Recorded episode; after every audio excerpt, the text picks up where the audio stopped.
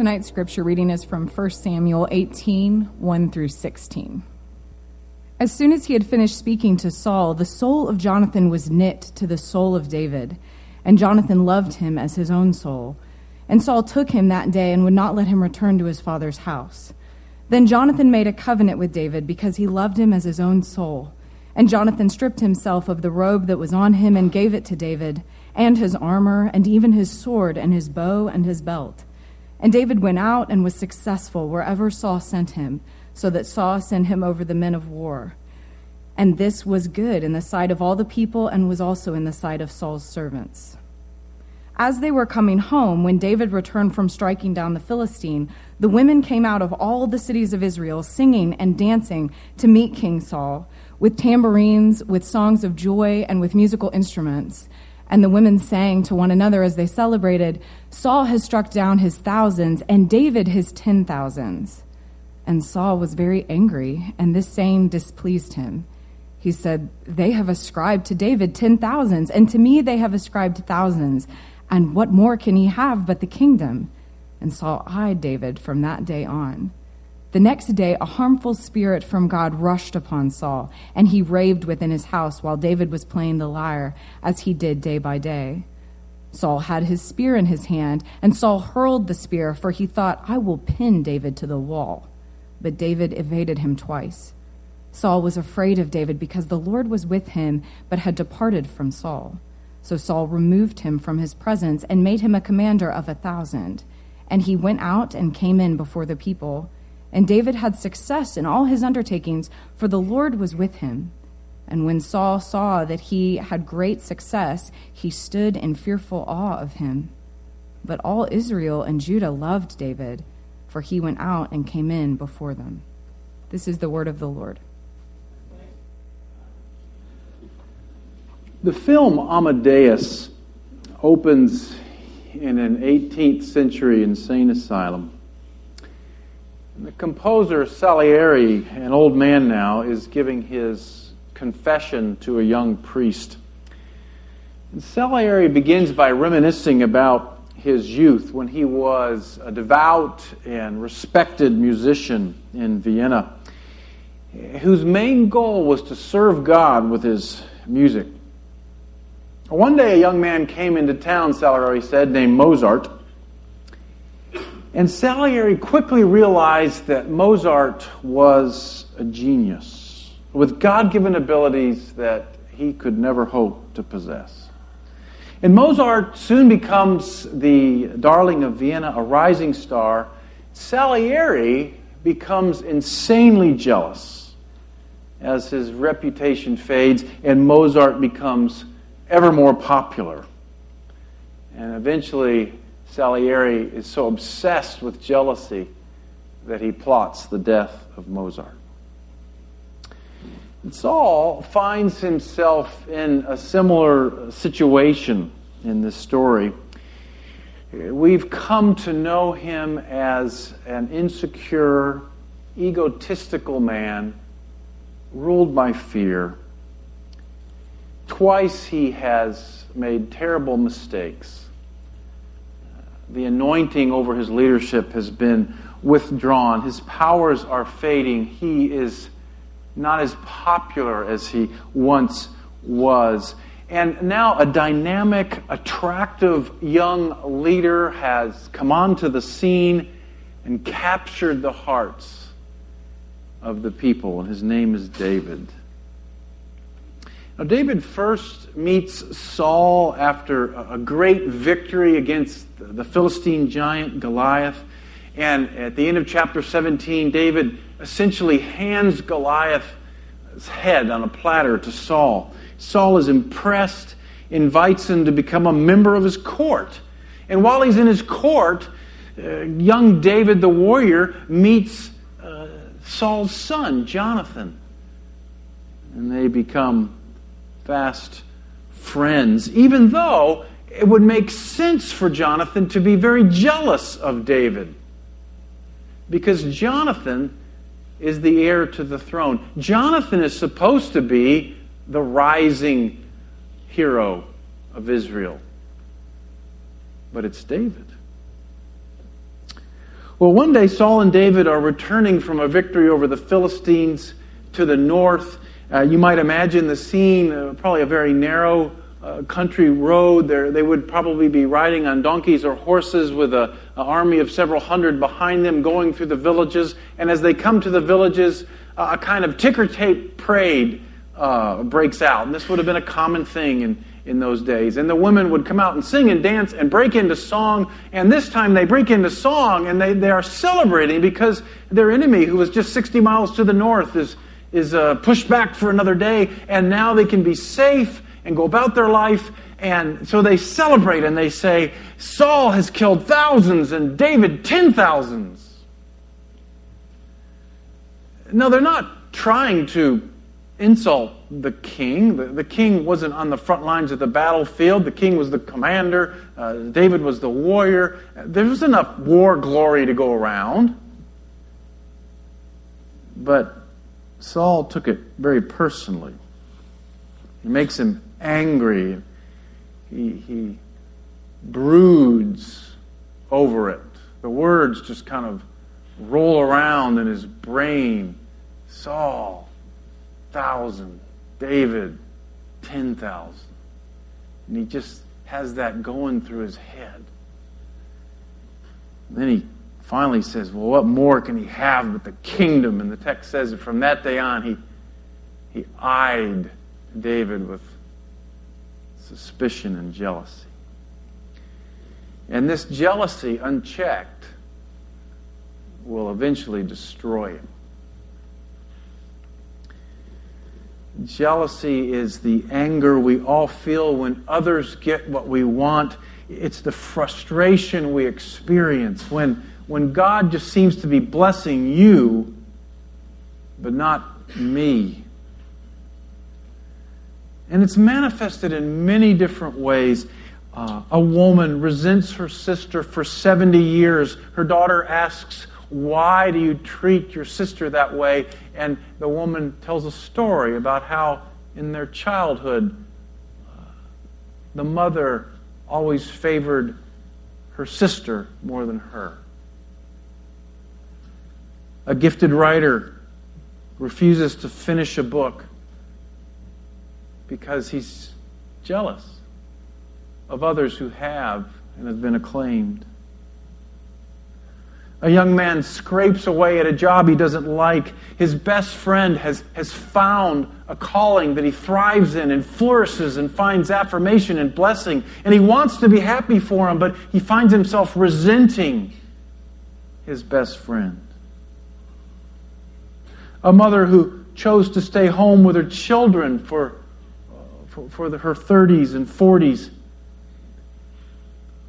looks on Facebook at her friends that pursued careers and wonders what would have happened to her if she'd have gone into business.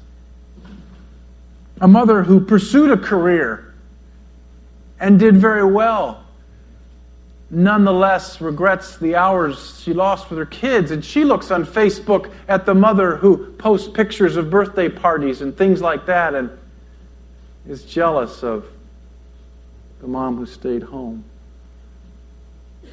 We can be jealous of another couple's marriage. We can be at a party and, and watch how a couple relates, maybe after a rough spot in our own marriage, and we can go home thinking, you know, I, I wish we had what they had. We can be jealous of another couple's kids. Gosh, did you see how well behaved they were at that party? Well, their kids just go for it. Or parents. Can you believe how much their parents helped them out? I would give anything for parents that would watch our kids during vacation.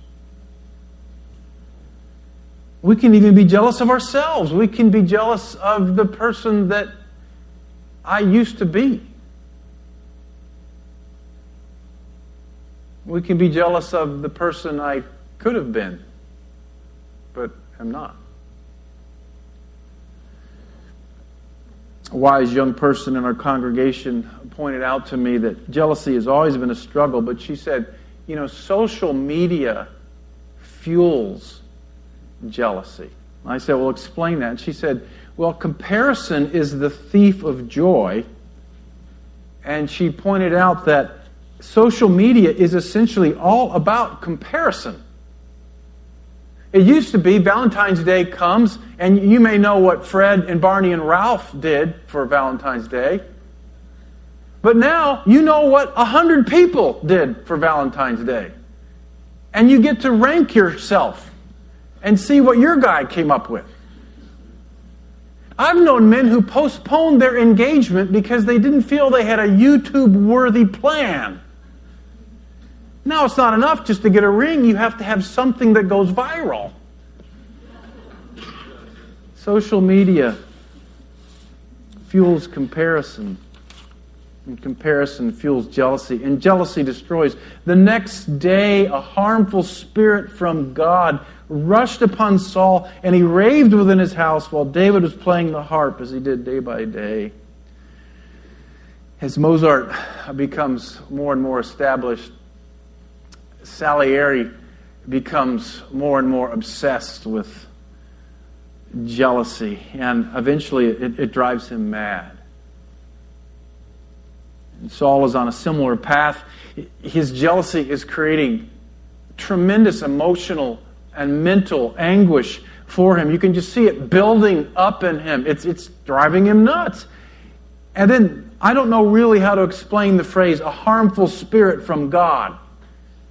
Uh, perhaps that it's the Bible's way of saying that you will be allowed to go to dark places that you choose to go to and experience and taste their consequences.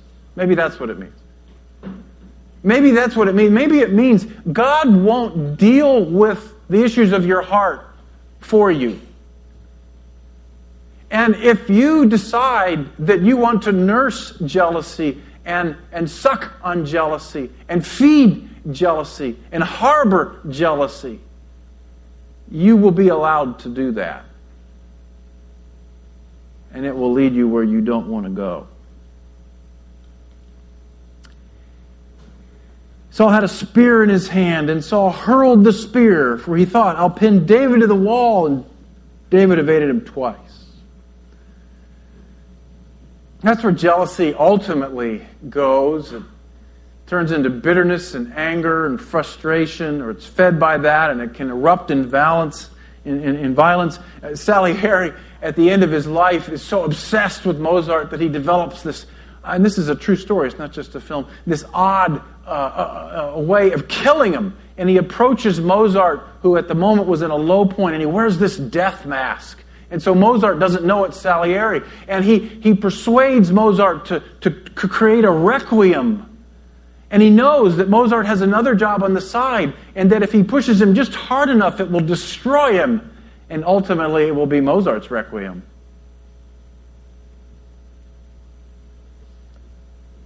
jealousy unchecked can not only destroy you, but it can destroy the person that you're jealous of.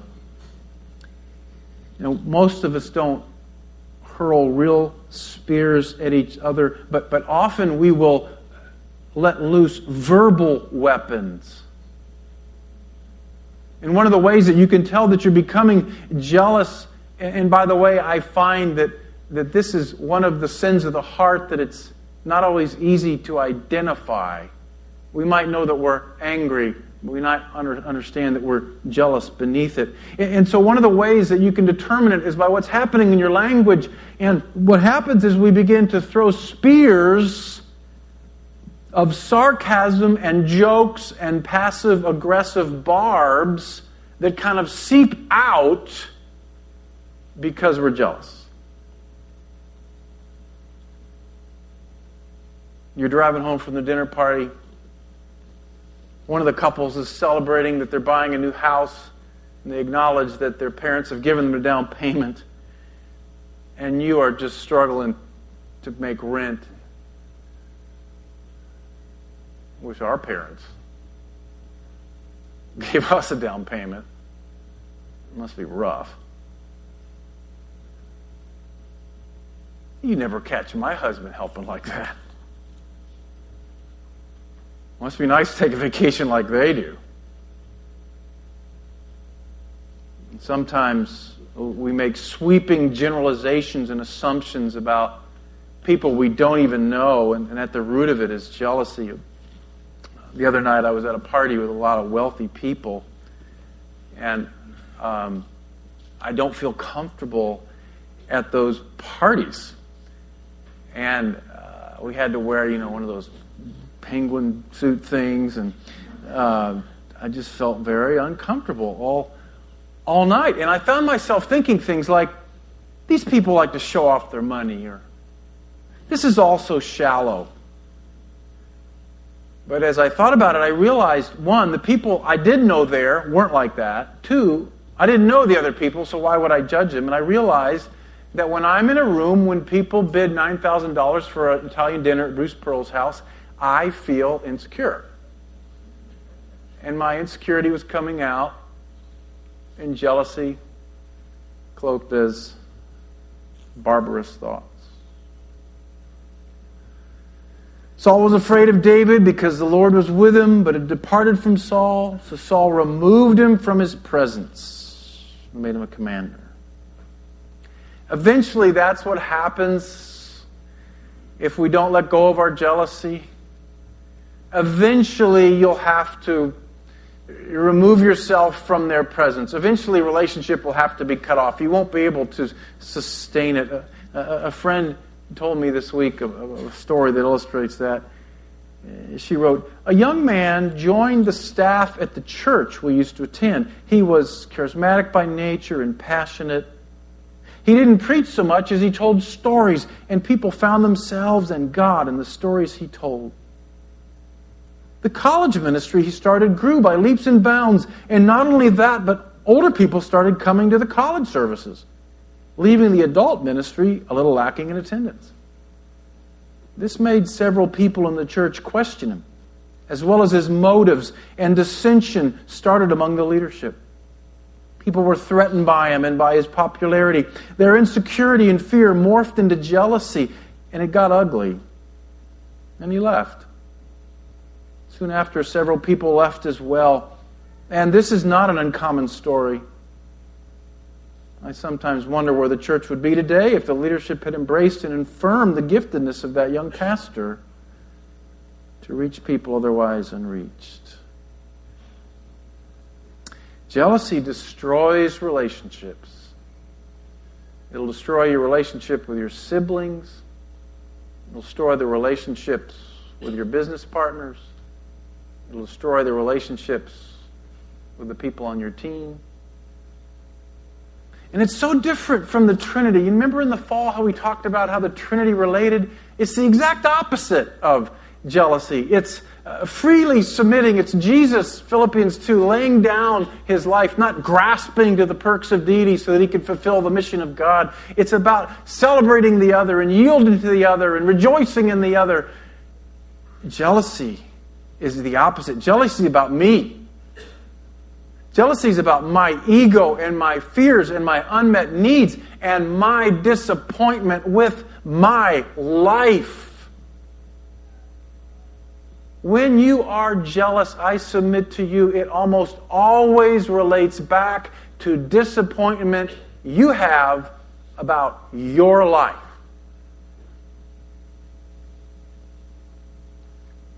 Has jealousy hurt your relationships?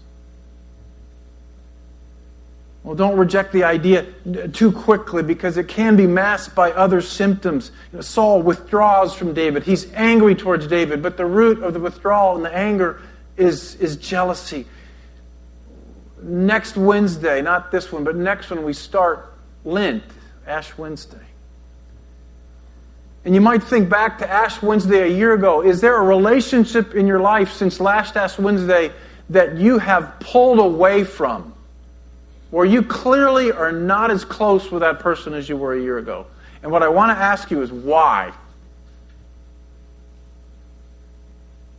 Now, I understand there are times for strategic withdrawal. There are times when the Spirit leads you to create boundaries. I get all that. But, but I want to ask you is the reason that you are not as close to that person as you were a year ago jealousy?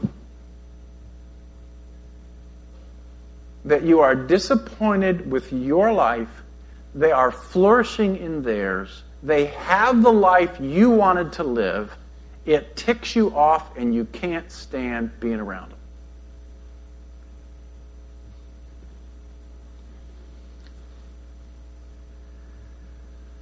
And David had success in all his undertakings. The Lord was with him.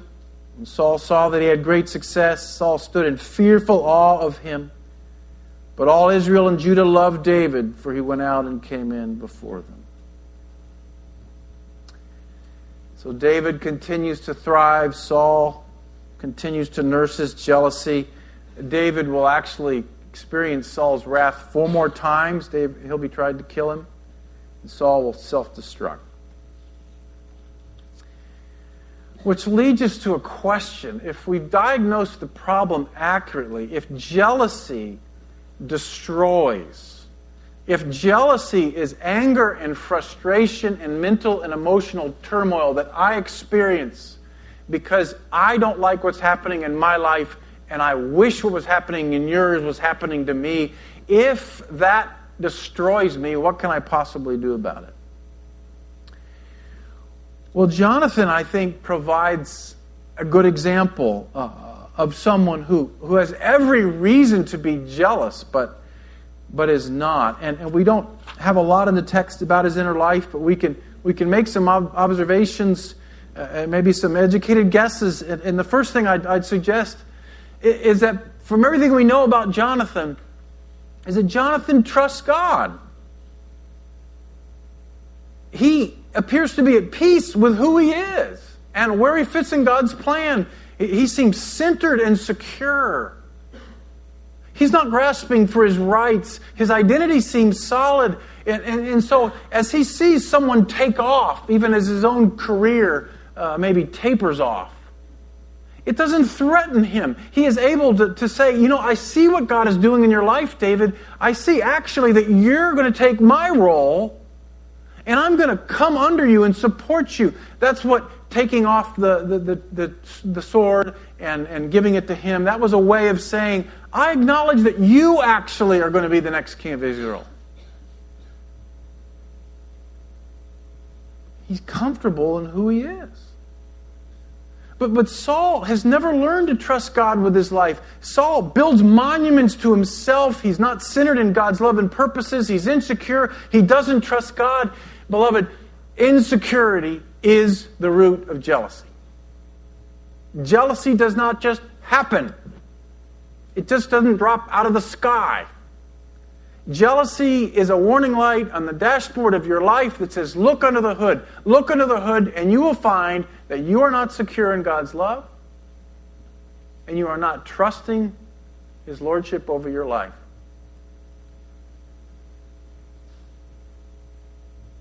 The response to jealousy after an inward look is repentance. It's a prayer of repentance that might say, God, I've realized my issue with Tom is not with, with Tom, but it's, it's with you. I'm not trusting you, Lord. I'm not content in you. I'm not grateful for the gifts you've given me. I'm not secure in you. I'm disappointed in my life and I'm angry with you because, God, you always bless Tom and you don't bless me. Look at what you've given him. Look at how much I've suffered. That's why I'm mad at you, Lord. I confess that. The pathway out of jealousy is repentance. Now, another thing we don't know, but what we can guess, is that David and Jonathan have been thrown together, and, and it appears that they become very intimate friends. And, and so perhaps at this point, they have already started to get to know each other. And, and, and, we, didn't cover, we didn't preach on this, but David has already been anointed privately, and he knows this is, this is destiny, and Jonathan knows it too. And, and maybe while they're walking home from battle one night, David has talked about the, the, the, the stress he feels, uh, the, the weakness he feels, the fear he feels about embracing his calling. And, and, and maybe Jonathan has come to understand David. See, one of the things that will erode jealousy is turning our chairs, is moving away from the fantasy of what you think their life is like and really getting in their shoes and understanding what their life is really like. And when you do that, you realize they have got as many problems as you do.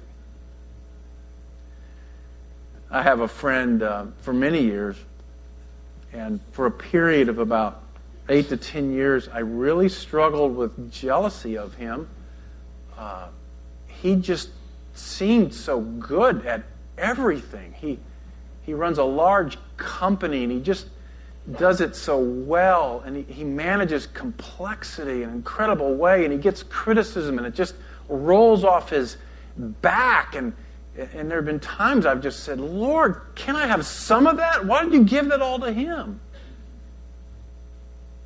And part of the, the healing has been my own repentance over my insecurity, but part of it is over the years I've gotten to know him, and I wouldn't take his life for anything. He's got problems I'd never want to have. So, one of the things that can help remove jealousy see, we all have these fantasies about one another. And maybe you go to the dinner party and that couple, they're kind of cuddling a little bit and you just had a fight coming in and they're laughing and you just say, I wish we were more like that. Why can't we have a marriage like that? Well, they, they might have a fight on the way home. You don't know. Let's not romanticize and fantasize about the perfect spouse she, she has, or singles about, gosh, I'm so jealous of the married couples, and the married couples going, man, I wish I was single again. you know, and the, and the young people thinking, God, I wish I was older and had some security. And the older people were thinking, God, I wish I was younger and had some hair or whatever it is. we all fantasize, and it's, it's not true. Now, before we leave Saul, I just wanted to add one thing to those of us who are in the second half of our life. Uh, so, you young folks can just tune me out for a little bit here. Um, I, I, can, I think we could read this story as a parable about aging. Because sooner or later, we're all Saul. I, mean, maybe not in the sense of not walking with the Lord, but in the sense that when you get older, you inevitably come to a place, whether it's 58 or 88, when your powers start to fade, uh, your energy starts to diminish, your capacity starts to weaken. Uh, you can't figure out how to work the software. Um, and inevitably, David comes, either in your church or your business or, or uh, wherever it is, and he is good looking, and he has cool glasses, and he can tweet and twerk and bit and boop and whatever it is that they invent. And you can tell when you're in a room you know, you, you, I have a Boop app, and so I'm going to, you, you can tell that when he speaks, everybody listens. And when you speak, not so much. So it seems to me that all of us have a choice at that point. We can respond out of ego and fear and become angry with the David. Uh, try not to let the David get too much power. We can send endless op ed pieces to our other old friends about this generation. and how goofed up they are? Or, and, and to me, this is the tremendous challenge and beauty of aging well. Or, we can do what Jonathan, we can step back and say, you know what? I think you're going up and I'm going down. And I'm going to do everything I can to give you my robe. Isn't that the beauty of old age? There's a lot of things that terrify me about aging well. I, I had to buy some black shoes for this party the other night. You know, it, it, I have a warped mind, and one of the first thoughts I said was, I wonder if I'll be buried in these. because, because I did, because I, I spit a lot on them, and I thought, I'm not buying any more black shoes. And I thought, I bet I'm going to be buried in these suckers. I was kind of, I'm wandering around the store, you know, looking like that. There's so many things I'm terrified about with aging. Uh, to, to me, about the only good thing is the power that a spiritual mother or a spiritual father can have to let go, to release, to step back and say, Go, young man, go, young woman. But it's so hard to do. Young people, now you can tune back in. When be, because you got to understand when I say to you, young man, go, when I realize you actually are more gifted than I am, when I realize you actually do have more energy than I do, and when I realize that next year you'll be stronger, and next year I'll be weaker, when I step in and say, Go and bless you, I am acknowledging my own requiem. There's a little dying that happens in that.